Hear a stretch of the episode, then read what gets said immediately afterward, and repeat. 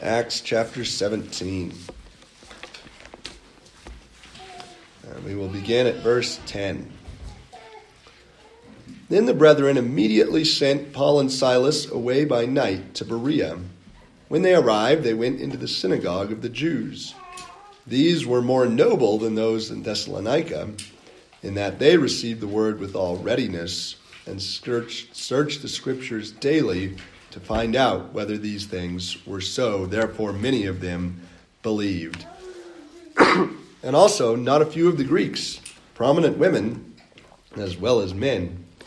But when the Jews from Thessalonica learned that the word of God was preached by Paul at Berea, they came there also and stirred up the crowds. Then immediately the brethren sent Paul away to go to the sea, but both Silas and Timothy remained there.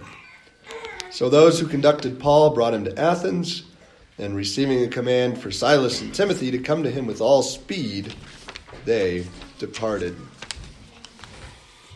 Let's pray. Heavenly Father, help us to receive your word with eagerness. Give us a desire for it. Help us to search it. Help us to know it and understand it to the point where we can check on any theological or philosophical claim. Father, give me a strong voice. Give us all strong ears to listen carefully to your word and receive it with eagerness, to be noble and take the stock of knowledge of your word that we already have and increase it to turn that one mina into ten minas. Give us freedom from distraction, freedom from poor health. We pray in Jesus' name. Amen. Well, you have probably heard the phrase, be a Berean. I know my childhood pastor says that all the time. Be a Berean. What does it mean to be a Berean? If you go to the map of Greece today and you look at the town of Berea, you will see that there are 43,158 Bereans in this world.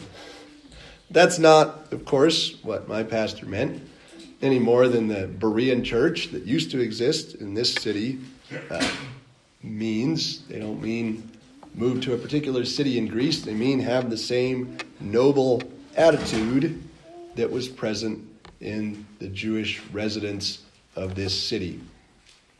What attitude is that? Well, it's the attitude, the action of reading and studying the Bible for yourself. That's what it means to be a Berean. That's what the Berean church is about. That's why Luke says the Bereans were noble. The Bereans went to the text of the word and they studied it on their own to check up on Paul's claims. Once again, as we saw last week from the Thessalonian side, Luke is contrasting the noble Bereans with the ignoble Thessalonians. And he's telling us that true nobility is defined not by birth, but by one's attitude toward the Word of God. True nobility is defined by your attitude toward the Word of God. Look at the text. Under the heading of nobility and ignobility, two forms of nobility Paul returning to the synagogue, and the Bereans nobly receiving the Word of God. And then two forms of ignobility the ignobility of the Thessalonians coming and rioting in verse 13, and then the ignobility, well, the failure of ignobility. It doesn't stop the kingdom, it drives the kingdom even further out towards more people who can nobly hear the word of God. Well, Paul goes right back to the synagogue. Uh, the synagogue started a riot in the previous place. Paul and Silas went away by night to Berea, running from a synagogue riot, and when they got to Berea, they went into the synagogue. How could Paul be so noble as to keep going back when he knows that this always happens? One answer, of course, is that the Jews are his people. And if you're in Peru or in Japan, you might be more comfortable with rotten Americans than with very nice Peruvians, just because the Americans are your people. I've told you how I was in the Tokyo airport one time and standing about six or eight inches above everybody else and 100 pounds bigger than everybody else. I saw a gent with a big black Stetson on his head, and I made a beeline for him. That's one of mine. That's an American. Not just an American, a Westerner. And sure enough, he spoke English. He didn't speak Japanese. And he was one of mine. And that is, of course, part of why Paul went to the synagogue, because they were one of his. The Jewish people in Greece had a lot in common with a Jew from Cilicia. So Paul went to the synagogue, but also Paul goes to the synagogue because that's God's call on him to be the apostle to the Gentiles. But where's the best place to find Gentiles who love the Lord, who are open to the Word of God? Well, it's in the synagogue. And also, his commission in Acts tells us that he's not just the apostle to the Gentiles, he's also been sent to the Jews. And so, in obedience to God, he nobly goes to the synagogue time after time in city after city. So, Paul speaks in the Berean synagogue, and he finds these Jews to be nobler than the Thessalonian Jews. Uh, for some reason, New King James has these were more fair minded than those in Thessalonica. That's not the word. As we've discussed, the word is nobility.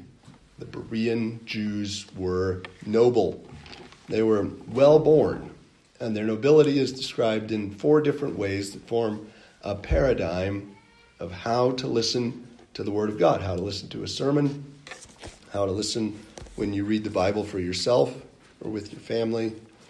This is the noble way to understand Scripture. The first thing is that they received the Word with eagerness. They really wanted the Word. We've all given something to someone who is not eager to receive it. There are lots of ways of showing that you are not interested. Non eager reception of the word looks like rarely opening your Bible, thinking about other things during sermons. My childhood pastor used to challenge us not to count the bricks in the cinder block wall behind him. Of course, there's a brick baptismal font in this building. But thinking about other things is not an eager reception of the Word of God. It is moving on to something else that is probably more interesting than whatever is being described up front. But the Bereans were eager. Oh, I want to hear the Word of God. I can't wait for more Bible, more Scripture, more proclamation about what God has to say to His people. So they were eager, they couldn't wait to go. And of course, the second thing they did, and the most the thing they're best remembered for, is that they searched the scriptures daily. What does that mean to search the scriptures? Jesus also told the Pharisees to do this search the scriptures. He doesn't just say read the scriptures daily. Surely they had to do that in order to search them, but they went beyond that. They were looking for something in the Bible. Now, what's the difference between uh, how do you read better when you're looking for something? well, I think we know uh, we know the difference. It can be hard to put it into words. If you're not looking to get anything in particular out of what you're reading, then you can just let your eyes skim over it you can mentally check out. But if you're looking for something, you see the text in a different way. Just as if you're looking for something, you see a room in a different way. You zero in on that thing you were trying to find. And that is how the Bereans approached Scripture. They were looking for something. Now, what were they looking for? Well, they were looking for the truth of Paul's claims. They wanted to know whether Paul was speaking accurately regarding the content of Scripture. Some of you have been burned by false teachers. The Bereans, though, did not say, well, this is a well known rabbi from Cilicia who's prominent in the best Jewish circles. Therefore, whatever he says is probably accurate. They weren't content to leave it at that. They didn't say, well, this book is puffed on the back by the right people, so what it says on the inside must be all right. Not their approach. Rather, they went into the Bible and they looked specifically for what it taught about the claims made by Paul. So some people geek out about baseball stats. I can tell you that Jackie Robinson's batting average was .311. Bereans geek out about Scripture. They know what's in this book. They know that Exodus has 40 chapters. They know that there are two books in the Bible that end with a question Jonah and Nahum. They search the Bible because they are looking for something in it. They're looking for the truth. So in Paul's day, a copy of the Bible cost six months' salary. It was skilled work. So time plus materials for a skilled laborer to make a hand produced object that would take roughly six months of work. Now, we all know how expensive those things are. And yet, the Bereans didn't let cost be a factor. And today, certainly we can't let cost be a factor. You can pick up a copy of the Bible at any thrift store in America for 10 cents. There are hundreds of thousands of churches that will give you Bibles. Bibles are free to read online. A brand new Bible of the nicest kind can be had for $200, less than a single day's wage for most of us. And uh, a new Bible of the discount variety can be had for five bucks, less than an hour's work, even at a minimum wage job. Right, and beyond that, there are audio Bibles performed by some of the best actors and voices in the world. There are concordances, commentaries, sermons, lectures, courses, and on and on and on. There is no excuse for ignorance of Scripture in our day. There are many tools that make searching the Scripture much easier today. Electronically indexed texts. You can click on any word and see every occurrence of that word in the entire Bible instantly. Makes it easy to search the Scriptures for particular topics, for particular words, particular themes. And the Bereans did not have all that. they had a paper Bible, but they went and they searched it. They looked to see whether Paul's teaching was true. Luke is telling us this is nobility. You, if you want to be noble, if you want to be well born in the kingdom of God, you should be someone who is very familiar with the contents of the Bible and who is able to biblically evaluate ideas that come your way. You should know where to go, and you should understand that the first thing to do in evaluating an idea is to take it back to the Word of God. Most of us, if we hear a new idea, where do we take it? To our intuitions, to the things we already think. Well, does that sound right? The Bereans didn't ask whether Paul's words sounded right or whether Paul's words fit with what their preconceived notions were. They asked whether Paul's words corresponded to the content of the Word of God. So, if you evaluate the message of any self proclaimed Christian teacher by Scripture, you'll never be let down. You will never say, Well, I trusted this person and I heard the wrong thing. Now, that said, yes, the, the Bible is a big, complicated book. All of us need a guide into it. God didn't just send the Bible and say, go read the Bible on your own, and you will come to all the right conclusions. We've all talked to people who read the Bible on their own and come up with very wacky conclusions. And if we haven't talked to those people, then we may have read their books. But here's the deal you know, your palate gets more selective as you gain familiarity. One can imagine that uh, I go and I listen to Beethoven's Fifth Symphony, and that Leonard Bernstein, longtime conductor of the New York Philharmonic, goes and listens to Beethoven's Fifth Symphony. Who is going to hear more? Who's going to get more out of that symphony? Well, obviously, Bernstein knows music much better than I do, and he will get more out of the symphony. Let's say that I go and listen to a sermon, and the Apostle Paul goes and listens to a sermon. Who's going to get more out of that sermon? Well, the one who knows the Bible better. The Apostle Paul, who understands the word better, gets more out of every sermon that he hears than I do. And that is the Berean. The Berean knows the Word of God, gets more out of sermons, out of courses, out of commentaries, out of books, out of lectures than the person who doesn't know the Word of God. That's why Luke mentions nobility only twice in his corpus, once in Luke 19 that we read a few moments ago, and once here in Acts 17.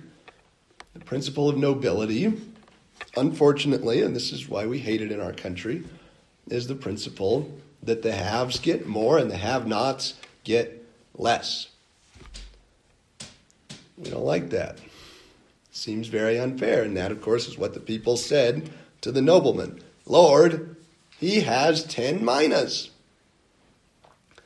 That drove them nuts. That the nobleman said, The one who did the best gets rewarded with the mina of the lazy bum who never did anything with his mina. What is Luke telling us when he mentions the nobility of the Bereans? He's saying that those who had a better knowledge of Scripture to start with, those who searched the Word harder, got more than those who didn't. The Thessalonian Jews who didn't go back to the Word of God end up out in the cold, end up, in fact, in the outer darkness. The Berean Jews, who nobly searched the Word of God, gain an inheritance with the saints in light. Because to the one who has, more will be given. To the one who has a knowledge of Scripture, more will be given. So don't be don't be like the guy with the one mina. Say, I have enough knowledge of Scripture. I got everything I need. I've learned the Bible enough at this point. I'm going to wrap it up in a napkin and put it at the back of the pantry, and it'll be there when I need it. Luke is telling us through the parable of the nobleman and through this mention of the nobility of the Bereans that you have to be increasing your stock because the haves get more and the have nots get less. And if you are getting less, or rather, if you're not getting more, you are quickly becoming a have not. And that is true, somewhat true in the physical world, but perfectly true in the spiritual world. the Bereans were haves and they gained much more. They searched the scriptures daily, they evaluated Paul's message by what they heard and the result was that they believed in Jesus. Many of them believed, not a few of the Greeks, prominent women as well as men. How do you get greater faith? Search the scriptures. How do you get better understanding of what you already know? Search the scriptures. How do you gain certainty on points that you can't answer at the moment? somebody comes up to you and says, What does the Bible say about birth control? And you have to say, I have no idea. Right? That might be a sign to you that you should go and search. Or if somebody comes up to you and says, What does the Bible say about any disputed issue from the right way to go to war to the right way to engage in sexual activity to the right way to discipline your children and more. If you don't know what the Bible says about that topic, you should go and search. So we have the nobility of the Thessalonians. They search, they're eager to receive, and they believe. Luke highlights once again that this is not just for men, this is for ladies too. Prominent women heard and believed.